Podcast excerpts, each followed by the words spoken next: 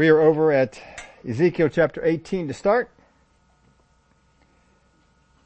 And this is where the false proverb came out that is refuted.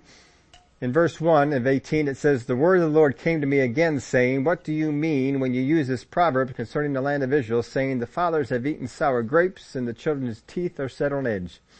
As I live, says the Lord God, you shall no longer use this proverb in Israel. Now Jeremiah also speaks of this in Jeremiah 31:29 and Lamentations 5:7. So this was not just a proverb that Ezekiel's folks heard of. It was something that came from the homeland. And apparently the group down with Jeremiah, they're saying the same thing that Ezekiel's hearing. Deuteronomy 24 and 16, it's, it speaks the opposite. It says that you, that each one will be put to death for their own sins, not for the sins of the fathers. Now here in this particular chapter, he gives three examples of situations where that sin is not passed on, that each is responsible for their own sins, so that he's not just saying it's not true, he's showing you real examples, and these are probably ones that mean something more to them in their day than just being arbitrary examples as we might think they are. Now God gets he doesn't get any pleasure out of the wicked's death. That's, that's not something God likes. That's why even when the, the wicked return to Him and repent, there's joy in heaven for it. I think we are sometimes, I know myself, I'll speak for myself, how's that? sometimes I see some people that are involved in some wicked things and when they, uh, come to a place of passing are no longer putting that wickedness on other people, teaching people in that wickedness or leading in that wickedness, I kind of feel a little bit of gladness. Apparently God doesn't. So when I, when I step into that role, I'm not necessarily feeling all the heart of God. I kind of back with Ezekiel when he was, uh, he was saying some things and, and God says, no, I'm not in that. And he had the wrong heart in the matter. Sometimes we can get the wrong heart. Even though our intentions are good, we can get the wrong heart on these things and, and be glad on that way. Sometimes we'll, we'll have Jonah's heart. When we see the wicked repent, we get upset. We wanted them to receive the judgment that they've uh, been accumulating. Verse 25 says, Yet you say, the way of the Lord is not fair. Hear now, O house of Israel, is it not my way which is fair, and your ways which are not fair? So they wanted to say to, to the Lord, this isn't fair you are holding us accountable for something that we didn't do. And God is saying, uh, no, I am fair. And of all the people standing here, who do you think is fair? You or me?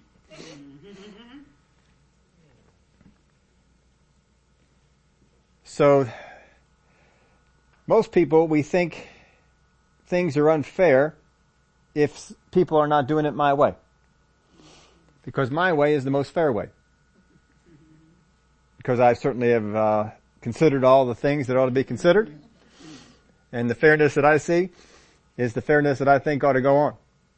But whose perspective is better, ours or God's? Most of the time what we determine is fair is because of the perspective that we have on the, on the thing. And I may not have the right perspective. I may be looking at it one way and it's not that that way is false, it's just that that's not the only way to look at it. Brother Hagin used to always use this example for us. He said if you climb up on the mountain on one side and look at the view, you get one view. But if you climb up on the mountain the other way, you get a different view. Both views are right. You can't say that because I'm looking and this view is right, your view is wrong. That wouldn't be, be right. One view you might have a, a view of the ocean. Another one you might have view of other mountains. Another view you might have views of the city. Uh, none, of, none of those views are wrong. It's just your perspective on the thing. And it's sometimes really hard for us to step out of our perspective and look at it through someone else's. We, we have our way of looking at it. No, I'm looking over here and there's mountains over here. No, no, I'm looking over here and there's ocean. There's no ocean. There's only mountains. and, uh, we have to be able to step back and say, God, you have a better perspective on this than I have. Because God is certainly able to see the oceans, the city, and the mountains.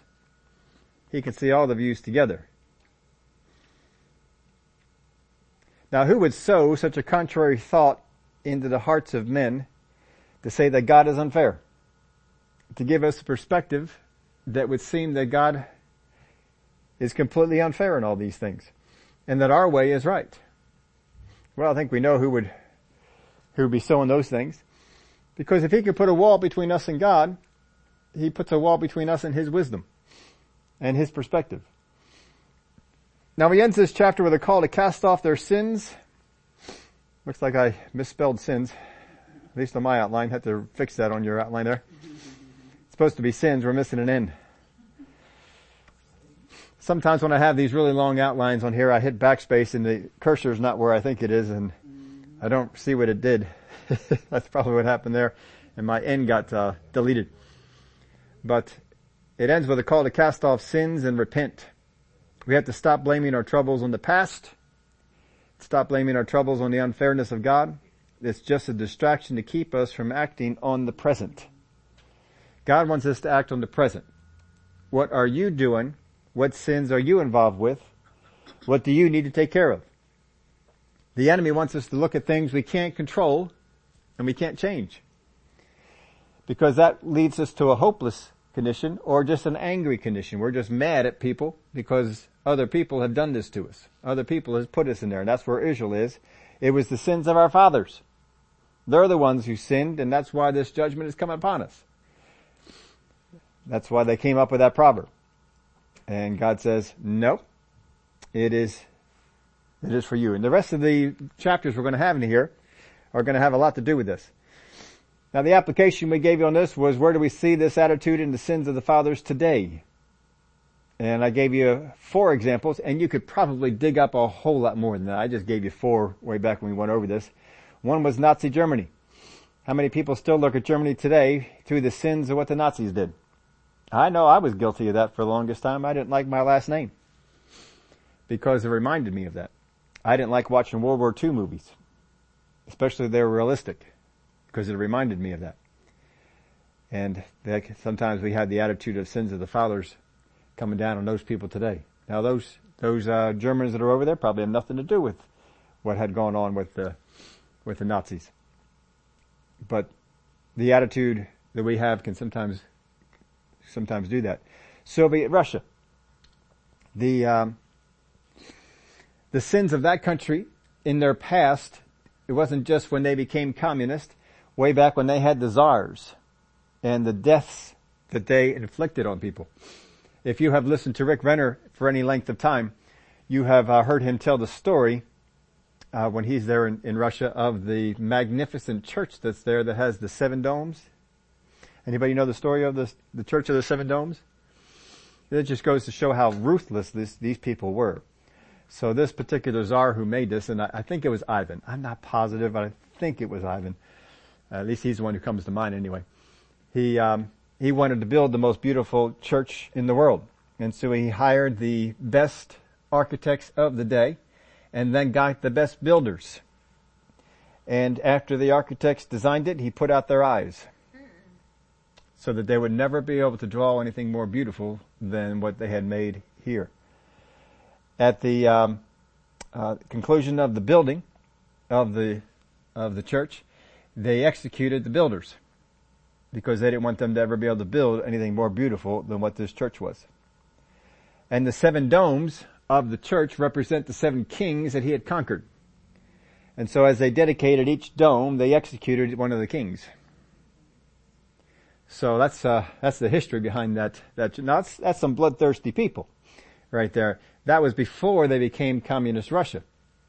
And the communist party came up because of such such atrocity, atrocities that the uh, czars were doing, and so they had the revolution, and then they became uh, just as evil as uh, the ones that they overthrow. And you remember that book, Animal Farm? That was one of those uh, books that was written to highlight the evil that was going on in the revelation, re- revolution. It was started to overthrow evil, but evil became very much a part of that there are so many dead bodies in the area of Siberia that the cold pushes them up through the ground.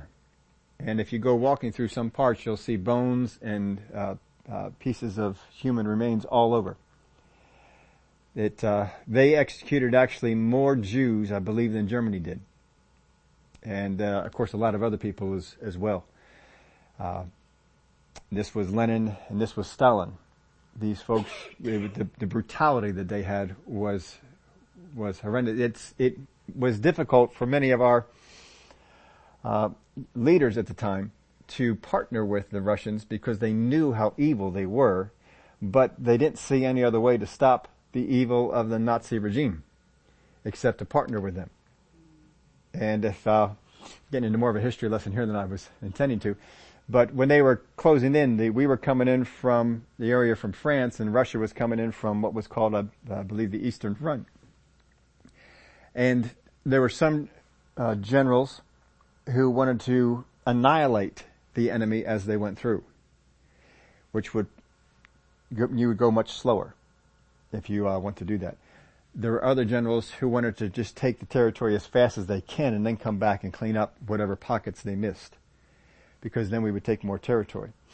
Now the latter general, the, the, the former generals won, and we went through slower and annihilated everything, but that gave more of the land to the Soviets as they came through. So the Iron Curtain covered more territory than it really needed to. We were trying to, uh, there are many people who wanted to prevent them from having control over any of these countries because we knew what they would do. And um, anyway, a lot more history you can get into than that.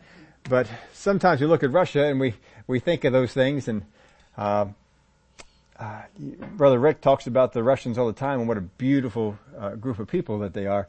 And all, if all you had was the history of the czars and the revolution and some of the things that are going on there, you'd have a hard time seeing that or believing that and having that same heart. So sometimes the sins of the fathers still come uh, passed on back today. The Empire of Japan too, the the they they were they were brutal. Uh, they killed people. Uh, Italy was the same way, and the ruler there were just just, just massacring people, and it just was. Um, it was it was terrible. The emperor expected people that if all right, we're not going to win this war, so you're going to kill as many people as you can, and that's where the kamikazes came from. It was from the the evilness of this regime, and they sold enough people on it that they had people who would fly their planes after they dumped all of their bombs, and they would just be a guided missile in the thing. Uh, even in this country, the the idea of slavery, the sins of the fathers, should be passed on to all those and well, we can keep on going. There are just so many places where the sins of the fathers is tried to be passed on to those that are that are here. Even uh, um, some of the things with the Native Americans uh, depends on what side of the perspective that you get. But um, today they mostly want to talk about the brutality that was done to them, and we kind of forget the brutality that was being offered by them. And when they came in and they raided a place, they killed everyone. Everyone and they took their scalps. And they started a lot of the evil that was going on there. Uh, and then, of course, we rose up, and I don't know that we were all that good either. I know there's a lot of things that uh, were done in there that, boy, it makes you cringe. Why in the world did they have such massacres like this? And especially when they were slaughtering them when there was no weapons in their hands. But there was evil on both sides. And it's just, it was, it's terrible the way that it all came out. But no matter what we have in, in here, what we learn from this is that God says the sins of the fathers are not being passed on by the sons, or onto the sons as far as God is concerned. Even though they have a proverb that says this, basically saying we are free from guilt because God is holding us accountable for what our fathers did. And God is saying, I am not holding you accountable. And now on these next number of prophecies, we're going to see a number of things that are brought out through this. In uh, chapter 19, we have the young lions that are discussed, and the lioness represents the royal line of David. The first cub would probably be King Jehoahaz.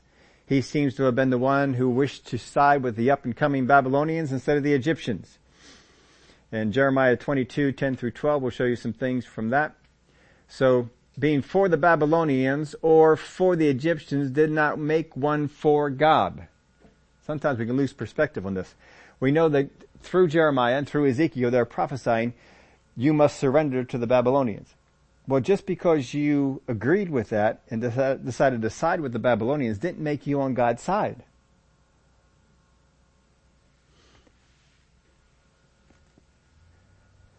There were many people who were for the Babylonians, but they were not for God. They just saw that as a better side to be on. They weren't yielding to the Word of God. They were yielding to their own wisdom. And then other people yielded to their own wisdom and wanted to go to the side of the Egyptians. So he continues here with these lions and the history of the sons of Josiah continues. Uh, lioness and her cubs are replaced with a vine and its branches in verse 10. So we leave the idea of the lions and the cubs and we go on to the vine and its branches. You remember this was used back in chapter 15 and 17. In verse 13 of this chapter it says, And now she is planted in the wilderness. This signifies the coming complete exile to Babylon in 586 and the destruction of Jerusalem. So when he says she is planted in the wilderness, we're saying that everything that is there is going to be planted in the wilderness area over here in Babylon. It's not completely destroyed, just trampled in the desert. So there was still going to be a remnant.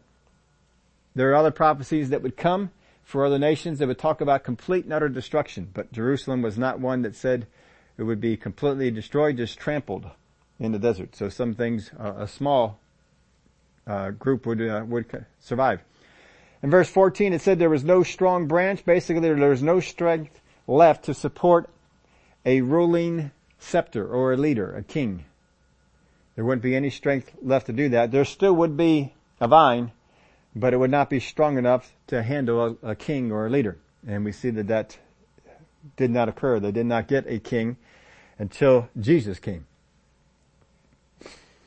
So the vine went from a place where it could flourish to a place where it almost couldn't survive. And this was because of the sins that they had done. Now the chapter concludes the prophecies that began in chapter 12 about the fall of Judah and the destruction of Jerusalem. Why did this all happen? And Ezekiel gave us five reasons for why these things were happening. You can write these down if you want, but they're in your original notes if you just want to go back there and take a look at those. The five reasons were first they rebelled. There were, there was a failure to submit to God's chastening and they rebelled in the face of captivity. The second reason was they rejected divine revelation. They ignored the true prophets and listened to the false ones who said only what the people wanted to hear. So they rejected divine revelation that came through God's prophets. And they decided to accept what was false. People of the light ought to be able to recognize a word from the light and a word from the darkness. They were not recognizing that and they rejected the truth. The third was reliance. They were relying on foreign alliances for security rather than on God. That's a problem that we can also fall into too. We have to have a reliance on God and not a reliance on anything else. They became unfruitful. They failed to be fruitful as God had intended them to be. We are called to be fruitful. They were called to be fruitful, but they were not. And lastly, they were unfaithful, and there's a long history of unfaithfulness to God. And in these prophecies, we are given a good bit of the history of their unfaithfulness. As we close this one out, we saw the good or bad people who take a position they have no legal claim or godly call to are not seen as legitimate by God. We saw this in the way he kept referring to the king that they had as the prince, not the king. The original, and most of Ezekiel's prophecies were dated on upon the last king, the legitimate king that they saw, who was in exile over in Babylon. They would always say in the, in the year, uh, fifth year, that was his, his captivity. So Zedekiah was never seen as a true king, but he took that position. Many times people will take a position that God has not called them to, they have no legal right to, or no uh, uh, no right by God to be in, but they take it. In the, this day, we may not have kings as much, but we certainly have people who who stand in authority in the body of Christ, and many of those people just take that position. They they were not appointed. All through history, we saw people who took positions in the church as leaders who were evil, who did the same thing the Pharisees did. They would kill if you stood in their way of power. And that has been well documented in history. One of the things that hinders me from researching some of the centuries of history that we have. Boy, that, that period of time I sure didn't like. But punishment, not reward, awaits them. Even today, the people who take on a role that God has not called them to, punishment will be coming to them, not a reward from God. They're doing it thinking they're going to get a reward from God, but that's not coming. The two kings are portrayed as lions in the allegory, but they did not amount to what they could have been. Because again, they did not follow and they did not do all the things that God had said through his prophets. If there is a failure to obey God as we, as we know, it will result in a weakened life, ministry, and reward. I have a responsibility to obey God to the degree that I know. Just because I am ignorant of some things doesn't mean I'm excused. Because what I do know, I'm expected to know more. I'm expected to grow in that knowledge. And if I refuse to grow, if I refuse to develop the knowledge of God that I have, God will still hold me accountable for what I should have learned, had an opportunity to learn, but decided not to learn.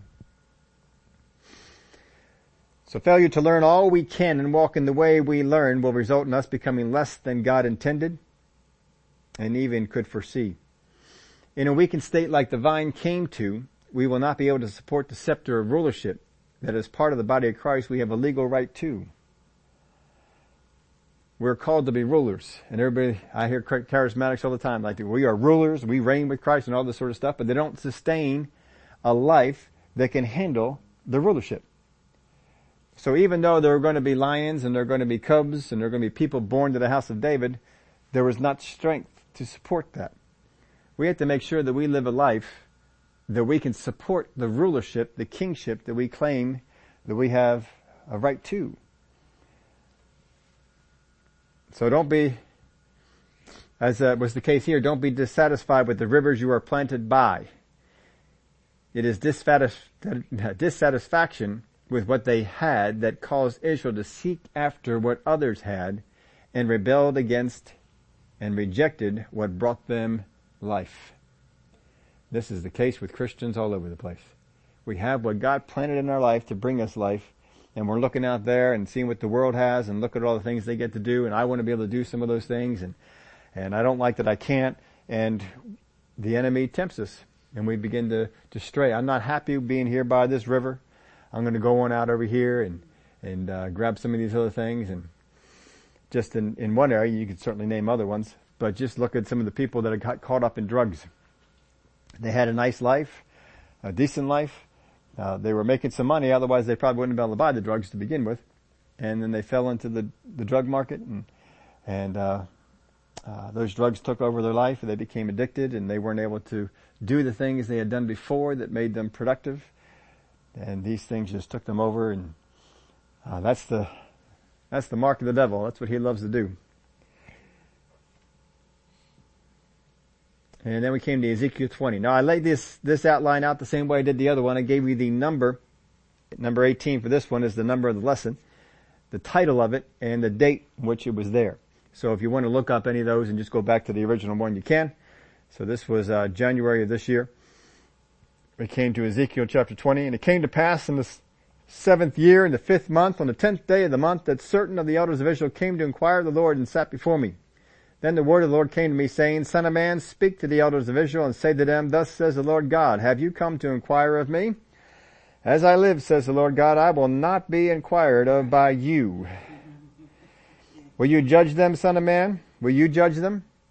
Now this sounds a whole lot like what we heard before back in chapter 14 when the elders came to Ezekiel and asked to ask a question only to find God less than favorable to, to their questions.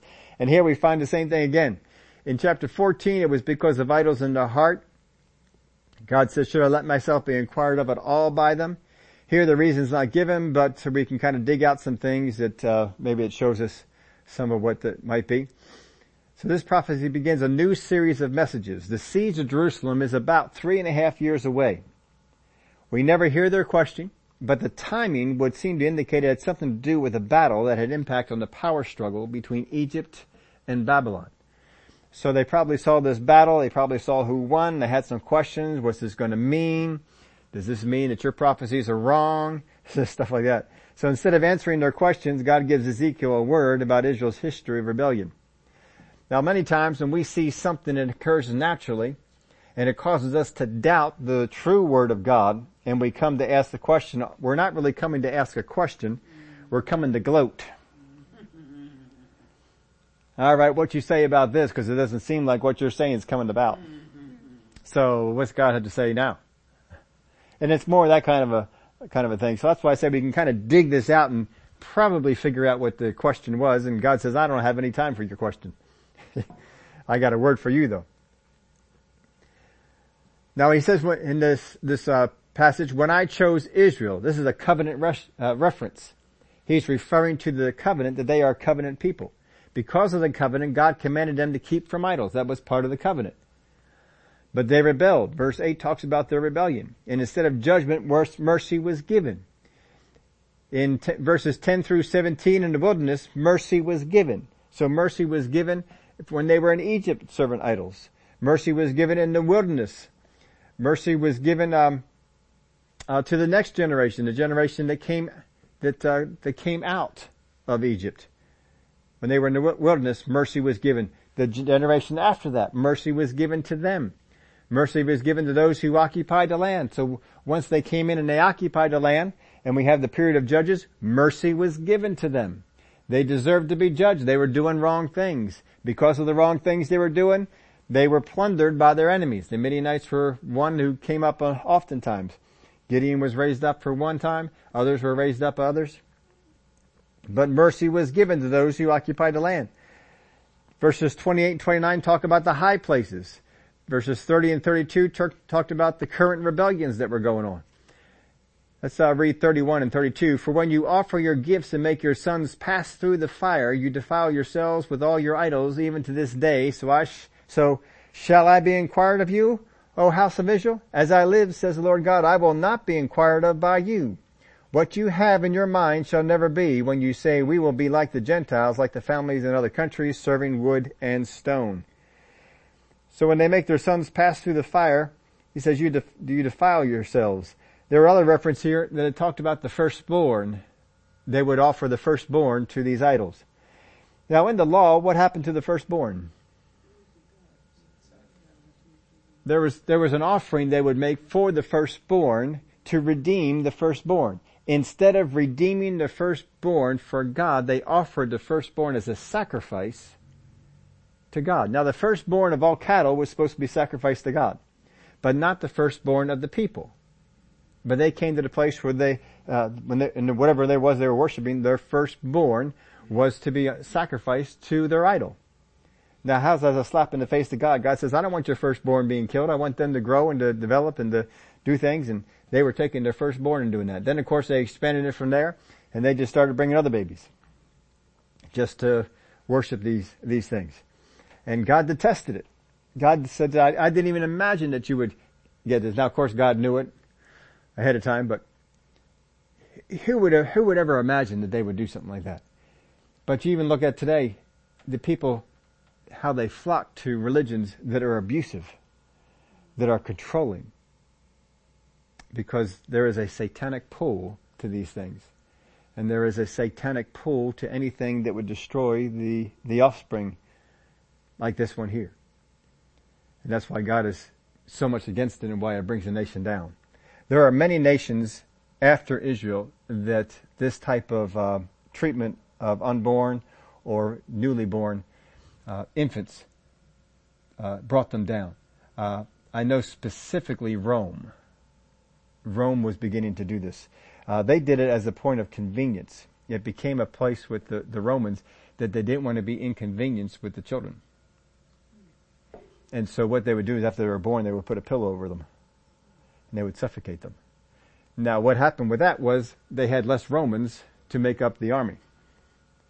So they had to start to hire out and get some of the nations that they had subdued and bring them in.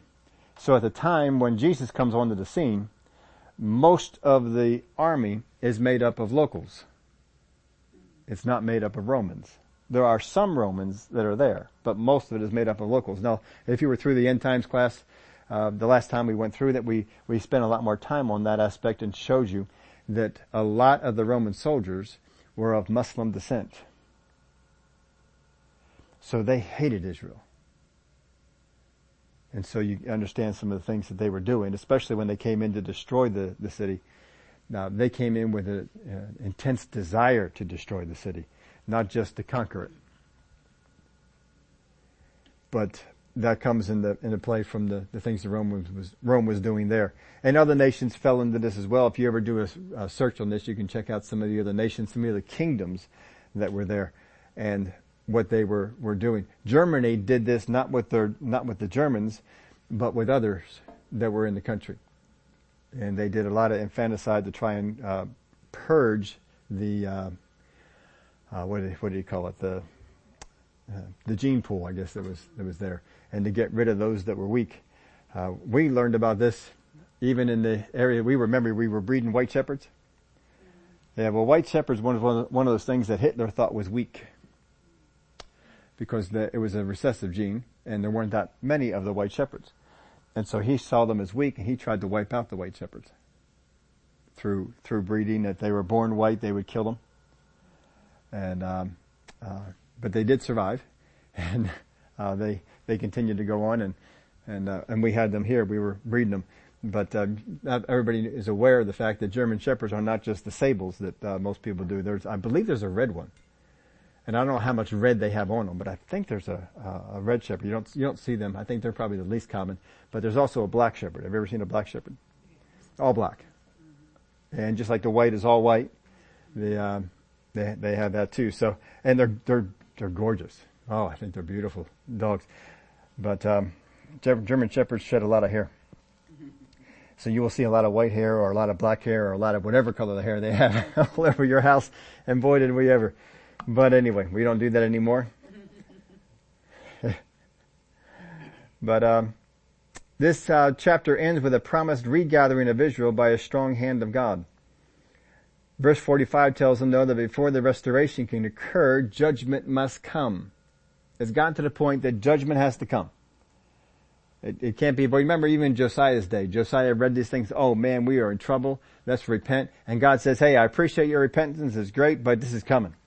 It's, it's already gone too far. Judgment must come. If that was a judgment must come in Josiah's day, how much more now? When they have uh, just gone after that sin even more. Once Josiah was out of the picture, they went right back into all that stuff that they had uh, before. As long as we walk in the mentality that justifies our wicked ways, we cannot understand the grace and mercy God has bestowed upon us. I can't understand it. I can't see it. I won't see it because I walk in a mentality that justifies our wicked ways. When we look at a lot of these people that are in the news, a lot of the people that have these weird ideas of, of, of wickedness and, and you, you hear them talk about stuff and you say, how in the world can you have that? How can you see the world this way? It's because they walk in a mentality that justifies their wicked ways. They cannot understand the grace of God. They cannot see the mercy of God. And because of these things, they cannot understand the things of God. And they come out with these outlandish things about what the Bible is saying. One of the many reasons I have the opinion of Nancy Pelosi and others that I do. Because they walk in a way that justifies their wickedness and they are as wicked as that people I've ever seen. Just, just wicked in their discussion, and you hear them talk about the Bible and the, their understanding of it. And it's like, how do you even see God in that? But they, they do. But that's how they do it. And if you understand this about it, then you don't try and figure all that out. But when we come to the place and, lo- and loathe what we have done, and I look at what I've done, oh man, I can't believe that I did that and I feel the remorse for it, but more than that, I feel the need to turn. Our eyes become open to see what, who God is and His great mercy upon us. That's what we need to turn. That's what has to happen for any of these people to turn from their evil ways. And we'll see this happen. And even in this, this short period of Israel's history, we saw this happen with the, uh, uh, the one very evil king who had, uh, just led Israel into some of the most evil thing. Hezekiah's son, just his name went out for me. Um, Come on. Manasseh. Thank you. Uh, just such evil. And then he was taken away and he repented and he came back and he tried to undo all the evil that he had done. And he did for a little while, but when he died, his son came in and brought it right back to where, where it was. But he needed that revelation. He got that revelation. He saw, oh, this is all wrong. I shouldn't have been doing this. And he, he made a, a, a change. We'll probably see him in heaven. As evil as he was and as much evil as he brought into the land of Israel and how much judgment he brought upon that land by the things he did, yet we will probably see him because he turned and came to God. That's how great the mercy of God is. Most of us would say, nope, I don't care what you do. Nope. You're done. He killed a lot of people. He uh, executed a lot of innocent people and just did things against the people of God, against the things of God. But God still had mercy upon him. For the application there, we saw the events between the armies of Egypt and Babylon painted a picture for the people. It seemed to be saying that the words of the prophets not named Ezekiel and Jeremiah were speaking truth. Now, if you never had events in your life paint such a picture, you probably will. Of you probably have. You've had events and they paint a picture. This doesn't seem like what God said is true. It's painting a picture for me and it looks like what God said is, it's not going to happen for me. So these people likely came to Ezekiel with a stated desire to inquire of God, but actually they wanted to point out how things were going against that word. It's another version of, has God really said? And they are speaking words inspired by the enemy against the words spoken by God. Boy, you do not want to be in a place like that. And they had no problem being there. No matter how things look or what kind of a turn life takes, continue to stand on what God says what he has said to you and what he has spoken through his word. Do not ever let what you see going on around you steer you from what God has said. If God said it, it will come about. We went on to Ezekiel 21 and verse 1 says, Again in the ninth year, in the tenth month, on the tenth day of the month, the word of the Lord came to me saying, Son of man, write down the day, or the name of the day, this very day. The king of Babylon started his siege against Jerusalem this very day. Now no one else in the city knows this yet. This is the word of knowledge. No one knows that this is going on. Did I have something wrong?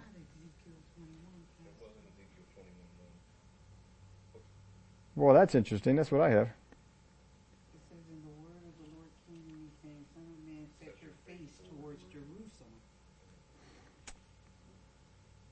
Unless something's wrong with that huh. book. Oh no, I have Ezekiel 24. I wrote 24 down. Why do I have 21 in there? Wow. We shouldn't be at 24. Why do I have 24 out there? I must have pulled that one out earlier. I probably pasted it in the wrong spot. Yeah, give me one and two because I won't have one and two up on there. Yep, 21, one and two. 21. Okay, well I 21. Oh, okay. Now son of man, set your face toward Jerusalem, preach against the holy places, and prophesy against the land of Israel. And say to the land of Israel, thus says the Lord, behold, I am against you, and I will draw my sword out of its sheath and cut off both. And say to the land of Israel, thus says the Lord, behold, I am against you, and I will, I will draw my sword out of its sheath and cut off both righteousness and wicked from you. Because I will cut off both righteousness and wicked from you, therefore my sword shall go out of its sheath against all flesh from south to north, that all my flesh may know that I, the Lord, have drawn my sword out of its sheath, it shall not return any more. So righteousness and wickedness will be cut off. And then the question would come, how does this fit with the word about the sour grapes? If the righteous and the wicked are going to be cut off, what about what God said about the sour grapes? I don't witness, I don't visit the sins of the fathers on the on the sons. Each one will die for their own sins. So we went over the fact that the righteous are, were not being punished for the sins of others, but they did suffer due to the sins of others. Just like in this country, when we have the, the sins of other people, that they do things that are sinful, that are wrong, that are hateful, that are born of hate, other people suffer, but they're not being punished.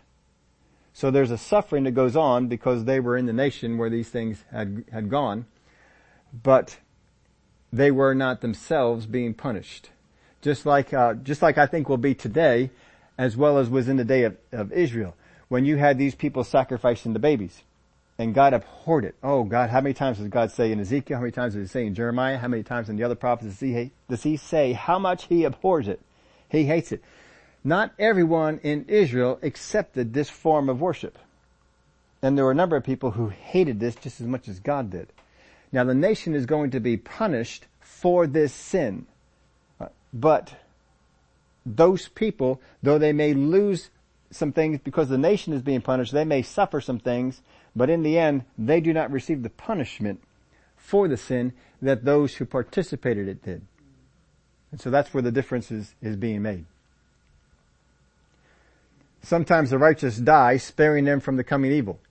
In Isaiah 57 1, that one we we are going to read over. the righteous perishes and no man takes it to heart. Merciful men are taken away while no one considers that the righteous is taken away from evil. I think I told you I wasn't going to read that one, but it looks like we, I had it, I had it written out in mine. So, so he shows mercy on them because they were righteous. Over in 2 Kings 22, 20, we see that Josiah, God says, I'm going to take him to his fathers so that the evil that's coming upon this nation won't come upon him. So sometimes death was there to protect you. Look, it's better that you die and come home now. Instead of staying there and uh, encountering all the things that are going to be coming. And so, um, now that's not the best, that's not God's best way. God's best way has nothing to do with that. But the nation has put themselves in a place where they can't get God's best way. And so he says to Josiah, look, this thing is coming and we will remove you. Now in the last chapter, the people were complaining about the parables. Just tell us what you mean, they said. So here they get what they asked for. And forget the parable, you're all gonna die. Sword's coming. Gonna wipe y'all out. Now Ezekiel was sad at the news even though it shows he was right and the false prophet's false. Can you imagine that? This is how much he loves his country. Even though what he is prophesying now is talking about something coming that's going to show he was right in what he spoke about the Word of God. And the rest of them weren't. Remember what they, they come to challenge. And this word is saying, saying, hey, I'm showing this stuff. They're going to see that this is right. He's still sad. How many of you, if God says, all right, this is coming now, and it's going to show that you were right, you're thinking, all right, now they're, now they're going to see. Y'all didn't believe me? now you're going to see. Yeah, now you're going to get it. And here's Ezekiel. He's sad at the news. Mm-hmm. Now Babylon would come to a crossroad. One direction takes him to Jerusalem, the other to Ammon. Now what words would be in the mouth of false prophets when the crossroad road was re- reached?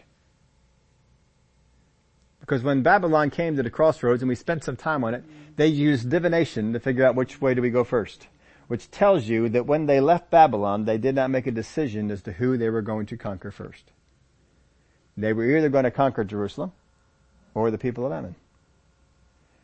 And they were going to march out to this road to where they would have to go this direction for Judah, this direction for Ammon. And at that point, he brought his soothsayers and his his uh, spiritual people. And we talked about some of the ways that they would seek after their gods. And they sought after their gods and their gods said, this is the way you're going to go. So no one back in Babylon knew which way they were going. What they were going to do. They just marched out to the crossroads. Now can you imagine being there at the crossroads? How many prophets would rise up and be speaking things not true? but speaking with authority. Maybe even having props. Those that are of the truth stay with the word of God regardless of the events and the signs around them. But people that are false, they go with the signs, they go with the events. They go with the things that are going on around them.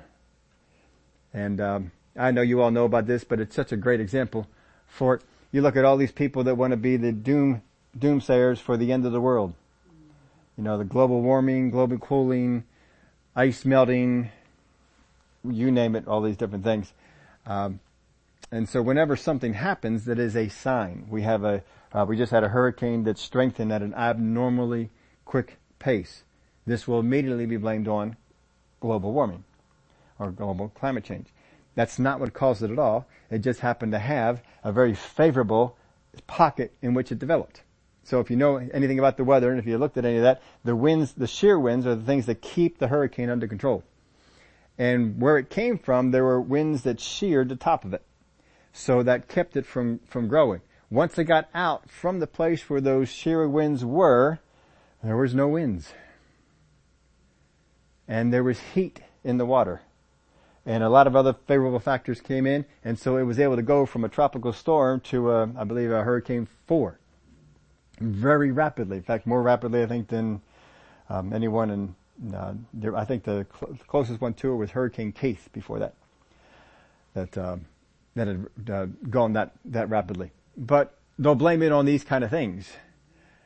Um, they'll take pictures of big pieces of the glaciers falling off into the water. They won't tell you this happens all the time. This is normal.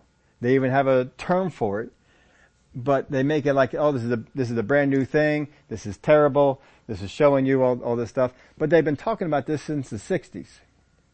The oceans were going to die in the 60s in 20 years. We hit the 80s and the oceans were fine.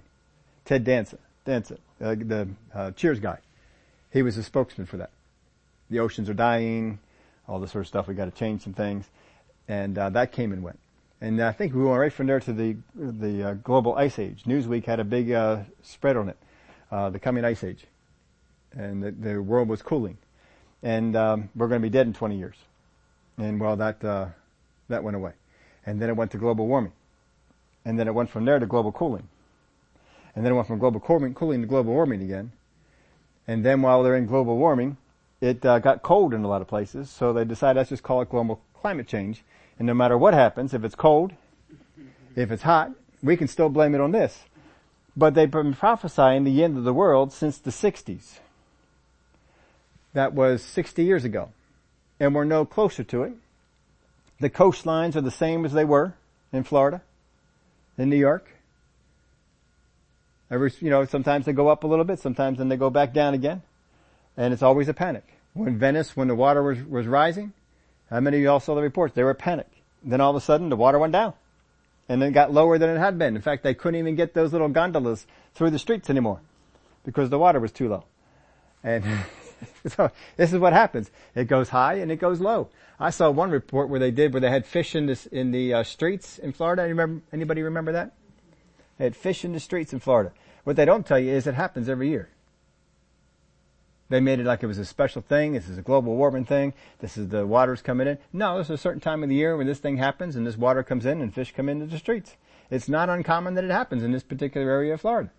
But they won't tell you that. They just tell you the, the, the certain things. So what they want to do is they want to take their prophecies and then take what's going on around and show this is showing you that this is, this is here. But we have a word from God that says, I will never destroy the world by flood. So I say, I, I, I stay with that. we have the book of Revelation. And all these things that are depicting are not in the book of Revelation. So I'm going with the book of, I, I see them as false prophets and they point to false signs. If you have a bitter cold day in, in January, oh man, this is global cooling. This is global climate change. No, January gets cold. I mean, that's what happens. When you have a vortex that comes down from the north, you get unusually cold weather. That's what happens when you have a vortex that comes down from the north. When you don't have that vortex, when you don't, when you have the jet stream and it takes a different turn, then you get warmer weather in the north. That's just what happened. It's happened all the time. We have a term for it. It's called Indian summer. It's when it gets warm in the winter months and it's not supposed to be warm. I remember many times in February that I'm, I'm finding my short sleeve shirts to go running in. I think this is great. Because usually you don't run in short sleeve shirts in the middle of February. But we had this little warm spell that come on in and I don't, I don't, uh, feel like, oh man, it's because we've done all these different things. No. But see, this is what they do here. They want to take what's going on around them and try and back up their false prophetic words. You don't have to take what's going on around you to back up what God says. Because no matter how good it looks, God says, that's what's going to happen. Remember prophecy that they were given in the, um, uh, when they came against an army? And God said, go out there in the flatland and dig ditches. And they, well, I don't know why, but we're supposed to go out there and dig ditches. And, and God promised a great deliverance.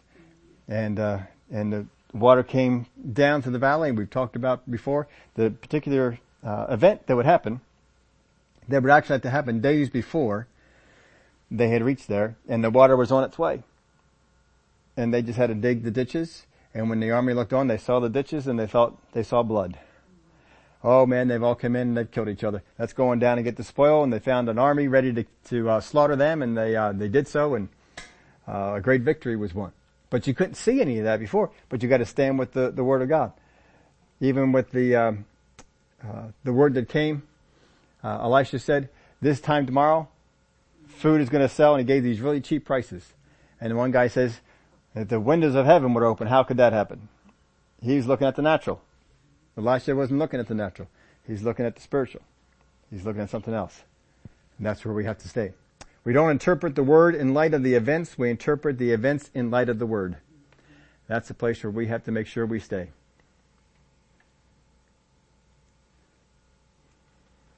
In um, chapter 22, moreover, the word of the Lord came to me saying, Now, son of man, will you judge? Will you judge the bloody city?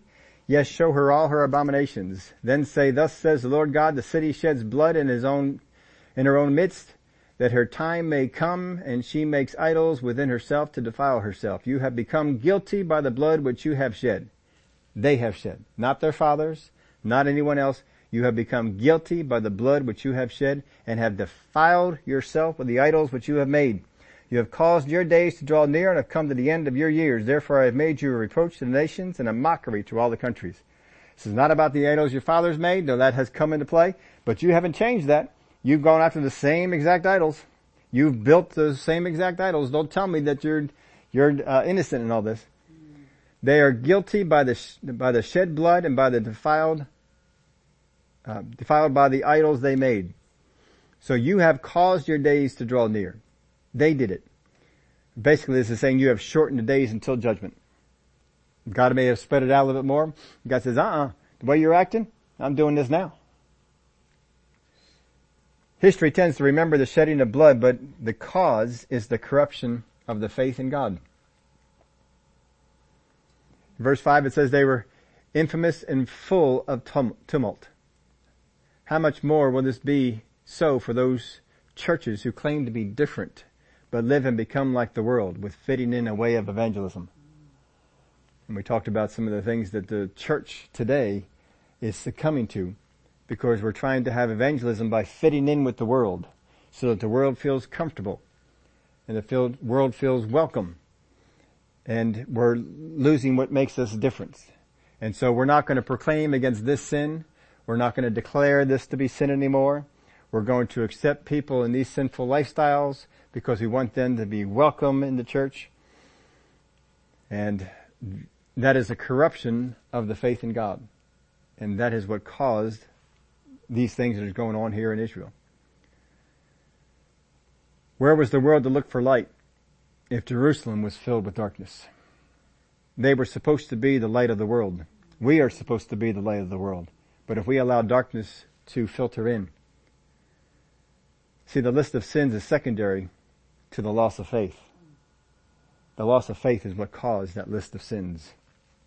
If they had held on to their faith, they wouldn't have fallen into those things. And just as Jerusalem went from the holy city to the blood city, good people can become evil. Just because we, we have been following the way of God doesn't mean it will stay that way. If I allow my faith in God to be affected, if I allow the world to come in and to compromise the things that I believe in, then this is what we, we've seen a, a lot of the pressure being put on. Church, you need to accept homosexual lifestyle as just a, another way of living. We've got churches that are accepting different genders now. There's not just male and female, like God said. I created a male and female. Now we've got, I don't know how many genders they have out there. More than I can count. But we're compromising these things. We've seen the very word of God compromise different uh, denominations have brought in different translations that, uh, boy, the, the, things they do with the Word of God are terrible. They change words, they change meanings, they cut things out, they put things in, and um, some of those translations we won't use. One of those translations was being used in the the outfit that I was using for the bulletin covers, and they kept using that. In fact, I would say half got to the point where half of the bulletin covers were coming were from this translation. Now I don't care if they hit that verse right, I won't use them. And um, uh, there was a couple times when they would have, oh, I like that verse and I like that picture they have. So I would actually go through and pull out that particular translation and write in. It took a lot of time to do it, but I would write in the right translation and just get rid of that one because I didn't like it. I wouldn't put it in there. And I wrote to the company and says, look, uh, you're, you're pulling this. I know there's certain denominations that have accepted this. This is their, their thing, but there's a lot of us that see this is evil. And it is evil. It's the one, it's one of those translations that takes all the male references out to God and makes them female. Uh, all references to homosexual sexuality are gone. Most references to sin are gone. They just took out all sorts of stuff. It's uh, it's terrible. And so they uh, they said, well, we understand that. You know, we have a lot of different denominations we serve, and we try and keep uh, things in there for everybody. And they didn't change it, and so I canceled it. And so now what we do is um, instead of having a place that I can go and I can download different things. I just go up on Google and I find some pictures and I find some stuff we can put together. And so everything we've had in the bulletin for the last couple of years is just on the search that I make to uh, to pull that stuff because I'm not gonna, I'm not going to support a company that does it. And that's where we got a lot of our cartoons from. Um, so we don't get the cartoons from there. I have had to go other places to find little cartoons to put in there because most people enjoy those those things that were, were going on. They had some other things that they would do and they would provide. And it wasn't that they were expensive; they were only about a hundred bucks a year. But um, I'm not I'm not doing it, and I don't know what they're what's going on with them now. But we canceled that membership uh, a number of years ago, and have just uh, gone on another way to to find uh, ways to do it.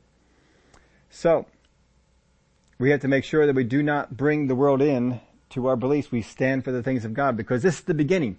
Once you start compromising the faith, that's when the sins start being added in. And this is what happened with them. But the list of sins was secondary. And just as Jerusalem went from the holy city to the blood city, just know, good people can go this way. Don't, don't, don't allow your faith to be compromised. Once we compromise our faith, we can go from spiritual to carnal. That's the first step. Then we go from carnal to flesh. That's the second step. Then you go from flesh to evil. You don't just jump right from spiritual to evil. You hit a couple of places in between. Carnal is doing spiritual things by the flesh. And God says, alright, they look good, but they're carnal. They're not born of the Spirit. They won't last. God says they don't make it into heaven. there's no reward for what you're doing. It's a car, it looks good. You're doing things to, to further the kingdom, but it's carnal. And then you go from that to, to total flesh acts. Well, we're not even trying to look spiritual anymore. This is just the flesh. And then we go from there to evil. This is, flesh is content to just being, me being evil. But when you get into this, span into evil, now I want to inflict evil on other people. When we get into this, we are seen as useless to God and dross to the, the smelter, as the Word of God put it. In our life, God intends to remove the dross and refine the silver. But without the, connect, the correct relationship with God, the dross increases and our value lessens. Ezekiel 22, 23 says, And the word of the Lord came to me saying, Son of man, say to her, You are a land that is not cleansed or rained on in the day of indignation. The conspiracy of her prophets in her midst is like a roaring lion tearing the prey. They have devoured people. They have taken treasure and precious things. They have made many widows in her midst. You can see this, they're just, this is evil. Not just content with being evil themselves, they have to spread it to other people.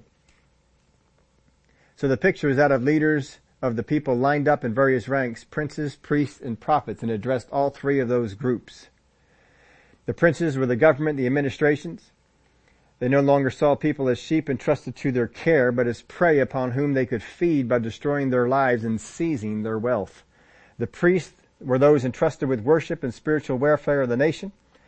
And they used these positions to gain things from the people instead of bringing the things to God that were God's. And the prophets in verse 28, those responsible for declaring God's word to his people, they no longer declared God's word, they declared other words to them.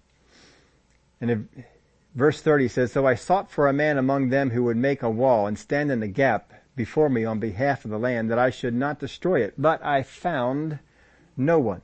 It is amazing to me that with all this evil going on in the land, he was still looking for an intercessor. Now when things don't go well, people look to pass the blame, but God is showing the fault of every class group of people. Each one was guilty of something. All will share in the judgment. But even still, God looked for someone to stand in the gap, but none was found. Now, was none found because no one wanted to or no one was qualified to?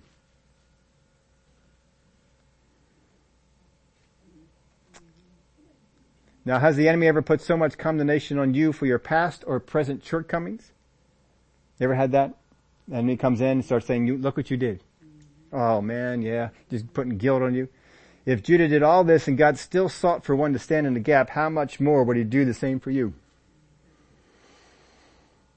He talks about refining the silver. If you're going to refine the silver, you have to endure and seek out sound doctrine. You have to abhor what is evil. Don't connect with it. You cannot make a connection with what is evil. Many in the church today are making a connection with what is evil. They're not abhorring it. They're making a connection. Well, we have to reach out to this group of people. No, you need to make a stand for what God said is, is right. But they want to make a connection with it. You can't make, you cannot make that connection. We need to pray for leaders, nation, church, leaders all over, that um, this connection with evil doesn't doesn't occur. That's what the enemy wants. We then went to Ezekiel 23.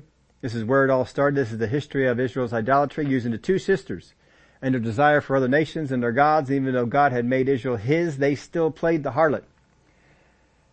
And we see that, uh, oh, Aholah played, in verse 5, played the harlot even though she was mine, and she lusted for her lovers and neighbors, neighboring Assyrians, who were clothed in purple, captains and rulers, all of them desirable young men, horsemen riding on horses.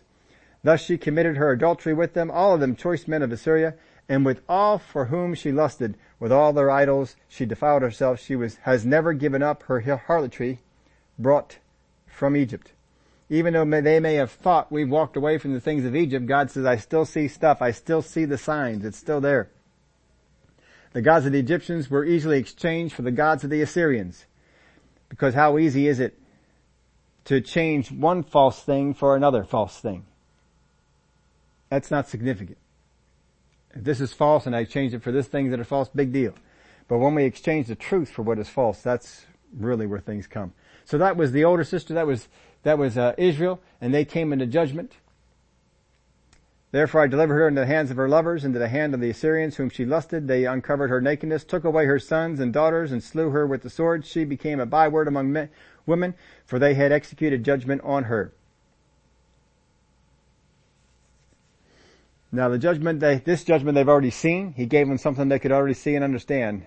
And then he brought in the other sister. And said she became more corrupt in her lust than, than the first sister and in her, in her harlotry more corrupt than her sister's harlotry. So they saw what had happened in the north and they said, oh, we can do better. And when they went after more harlotry than, than she did.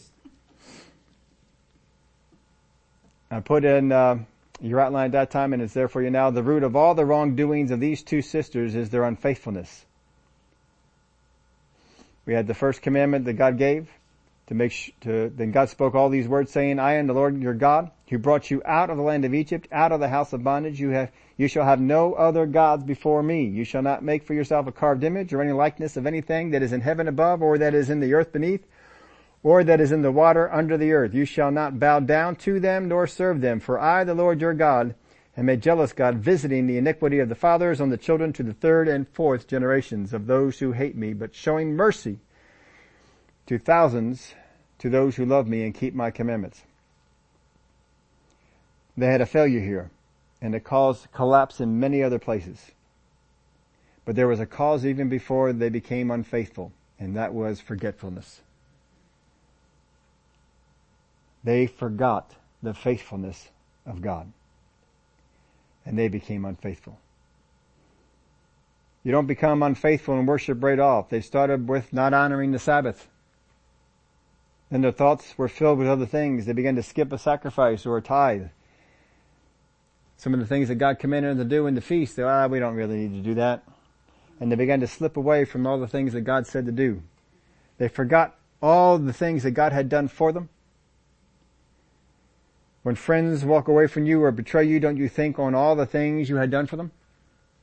Isn't that normal? You have a friend to walk away. Well, what about uh, how I helped them out there and what I did for them over here? You begin to remember all those things and they forgot them. We expected they had forgotten or just never, maybe just never meant anything to them. We tend to put more weight on what we think is going on today than what we know went on before. So we do, so do we also justify our walking away from friendships and such.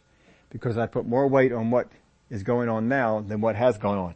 God is constantly telling them the things that happened in the past hold a lot of weight and you need to be remembered of it, remembering it.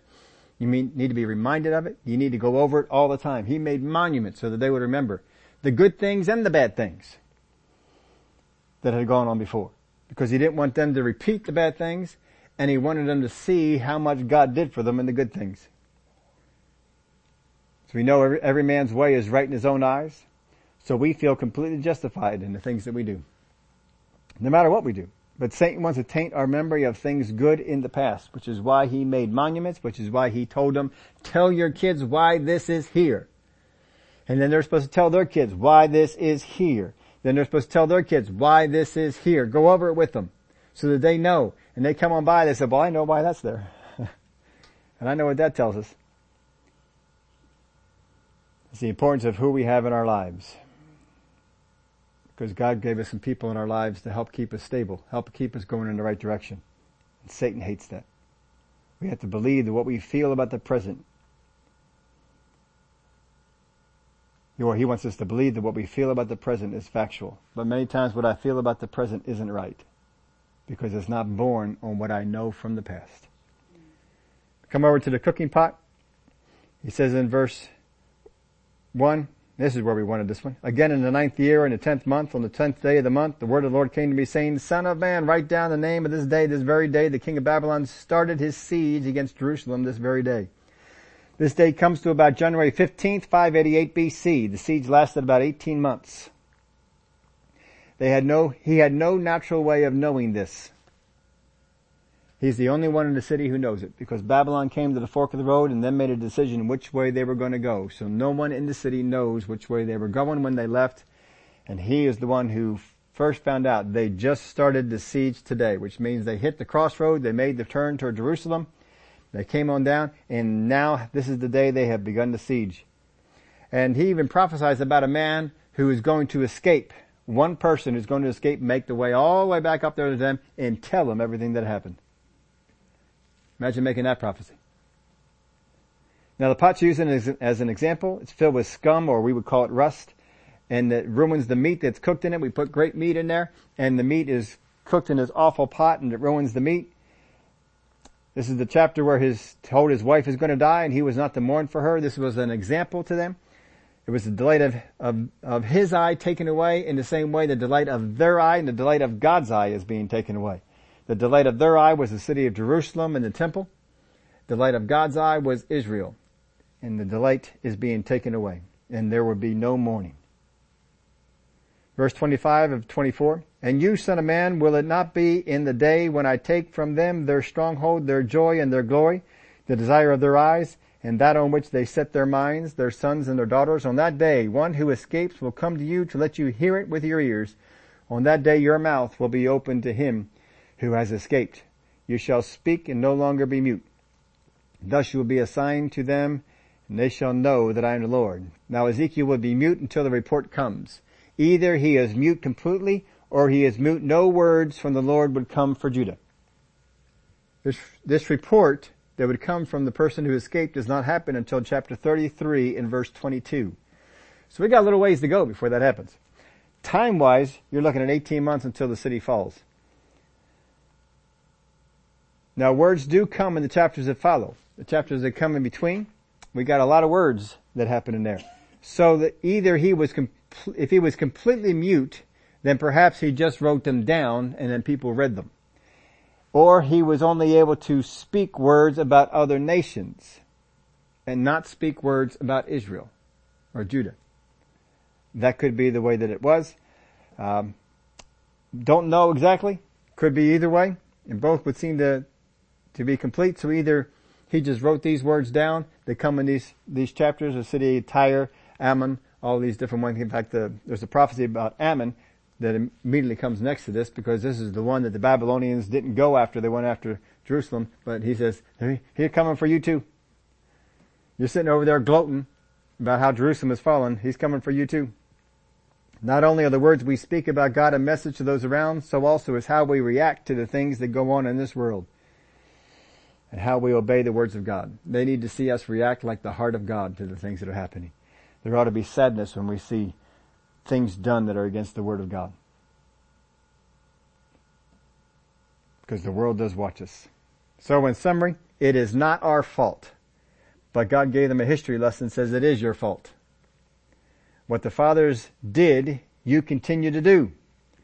He gave them five reasons of why the things you did, five reasons of why, just from the things that you did. Here's what you did. Here's five things. Maybe we were right. Was the next one? There are events in the day that seem to indicate that the false prophet's message might be right. So they were saying it's not our, it's not our fault. God says it is your fault.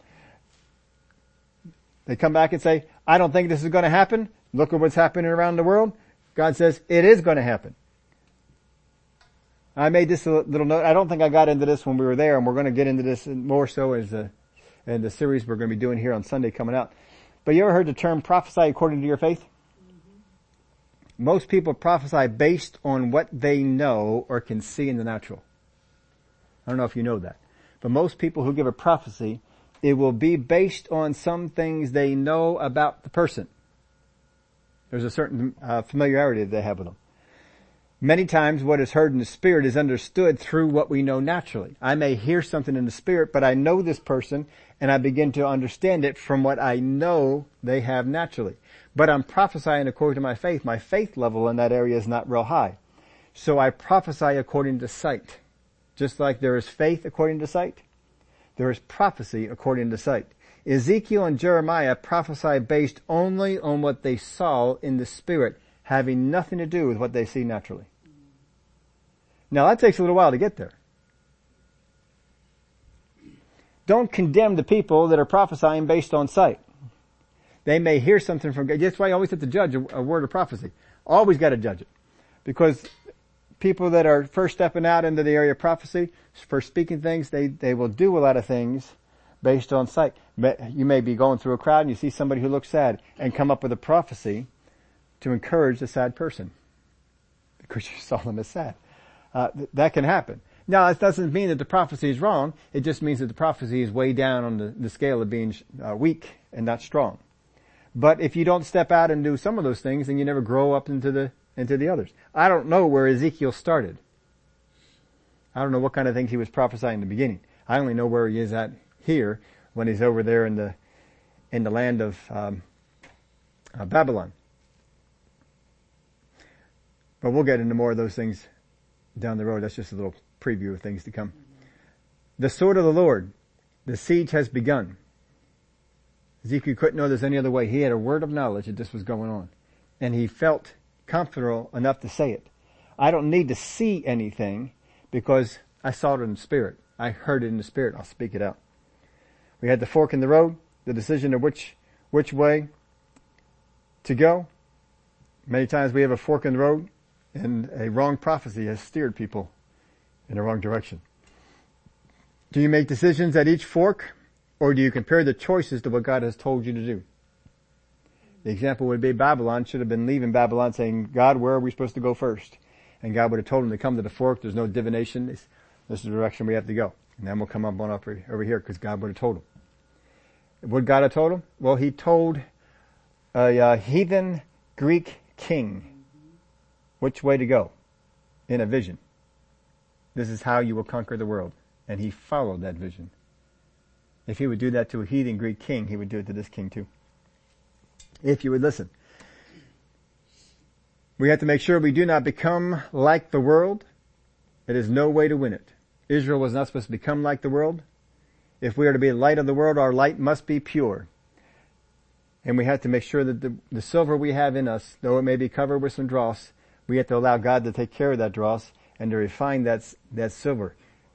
Endure and seek out sound doctrine. Abhor what is evil. Don't connect with it. Pray for the leaders of the nation. These are things we do to help refine the silver that we have. If God was looking for someone to stand in the gap in their day, He's going to look for it now and maybe that's one of us.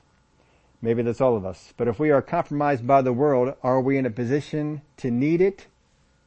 Intercession? More than able to give it?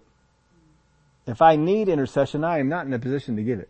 If Moses was guilty of the sin that Israel was guilty of, he could not have stood in the gap and been an intercessor. He then takes it back to the, to where it all started in the tale of the sisters. Because sometimes we lose perspective and we think that what's going on now is the only reality. And he says, no, look at way back over here. This is where your unfaithfulness began. And that unfaithfulness began because you became unremembering. You didn't remember the things. You became forgetful. And the cooking pot, they had said before, we're in a cooking pot. And God says, yep, you're in a cooking pot, but not like you were saying. You're in a cooking pot that can't protect you anymore. You're in a cooking pot that is full of rust, full of corruption, and it's going to pass that corruption right on to the rest. And when the meat is poured out, I won't even shed a tear. Just as Ezekiel was not to shed a tear. This uh, last third of these these prophecies deals with a lot of shifting of blame not taking responsibility, being compromised with the world. And these are things that God told them stay away from, and it's certainly there for us now to stay away from. If I base my judgments on things in the past of others, alive or dead, can I expect God to change and extend to me the same lack of mercy I have shown to others? I have to make sure that I am in a place that I am always extending mercy. If I am extending judgment, I am setting the stage for judgment to come to me. If I judge other people on things in their past and don't let them go, then I am setting the stage for my past to be judged and not be let go. Because the mercy that I walk in is the mercy that is extended. And we saw that in some of the parables that Jesus even gave in the New Testament.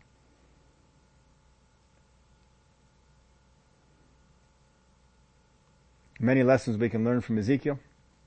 I hope you enjoyed the, the time of going through these and uh, took us three weeks just to look at the review in the, the first one, but I, I hope seeing the overall picture of things and the progression that uh, helps you to understand where God was going with this. But this ends all the prophecies that are made about Israel. From here he's going to go on Ammon, Tyre, and the other nations that are, are surrounding and condemning them until the word comes that Jerusalem has fallen. And then we switch gears again and now his mouth has been opened and he begins to speak words of the restoration, the coming temple, the coming building, the things that would be there. And we don't have full understanding of all that he was prophesying of. Can't even picture how this thing is going to go. We can't even put it whether is this millennial, is this tribulation, where exactly is this? But he's got enough clout in my book that whatever he said, whatever he saw, I believe that as he wrote it is how it's going to happen. So we'll have to wait to see the fulfillment of that. But Father, we thank you for the things we learned from the book of Ezekiel, from the man that you put here during a very difficult time in Israel's history, and a man who was able to have his life completely taken over by the prophetic call that he had and loved the people despite their sin, despite the, their love for what was false. He had a great love for those people. Some of the words that he delivered were difficult for him, but he delivered them just as you gave it to him because he was faithful.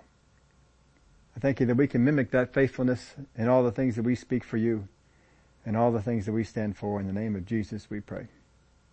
Amen.